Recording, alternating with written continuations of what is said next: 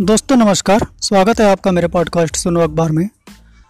आज के पॉडकास्ट में दोस्तों, सबसे पहले एक दुख भरी खबर है और बहुत ही दुख भरी खबर है। हमारे chief of staff general Bipin Rawat कल एक हेलीकॉप्टर दुर्घटना में उनका हेलीकॉप्टर क्रैश हो गया तमिलनाडु में और वो उसमें ग्यारह और लोगों के साथ, जिनमें उनकी पत्नी भी शामिल थी और सेना के जवान शामिल थे, उनके साथ कल उनका देहांत हो गया।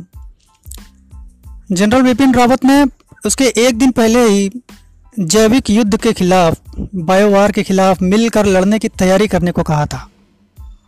उन्होंने कहा कि यह एक जैविक युद्ध की तरह से विकसित हो रहा है और ऐसी स्थिति में देशों को इससे मुकाबले के लिए तैयार रहने की ज़रूरत है। बहुराष्ट्रीय आपदा प्रबंधन अभ्यास पेनिक्स की शुरुआत से पूर्व एक कार्यक्रम में सीडीएस रावत ने सवाल उठाया कि यदि जैविक युद्ध की शुरुआत हो रही है तो हमें इसके खिलाफ मज़बूत होने की ज़रूरत है। हमें सुनिश्चित करने की ज़रूरत है कि कोविड 19 जैसे वायरस और बीमारियों से प्रभावित ना हो। बिम्स्टेक के इस अभ्यास का आयोजन पुणे में 21-22 दिसंबर के बीच होने वाला है। और इससे पहले ही बिपिन रावत बड़े दुख के साथ कहना पड़ रहा है कि वो एक हेलीकॉप्टर क्रैश में हमें दुनिया से अलविदा कह गए।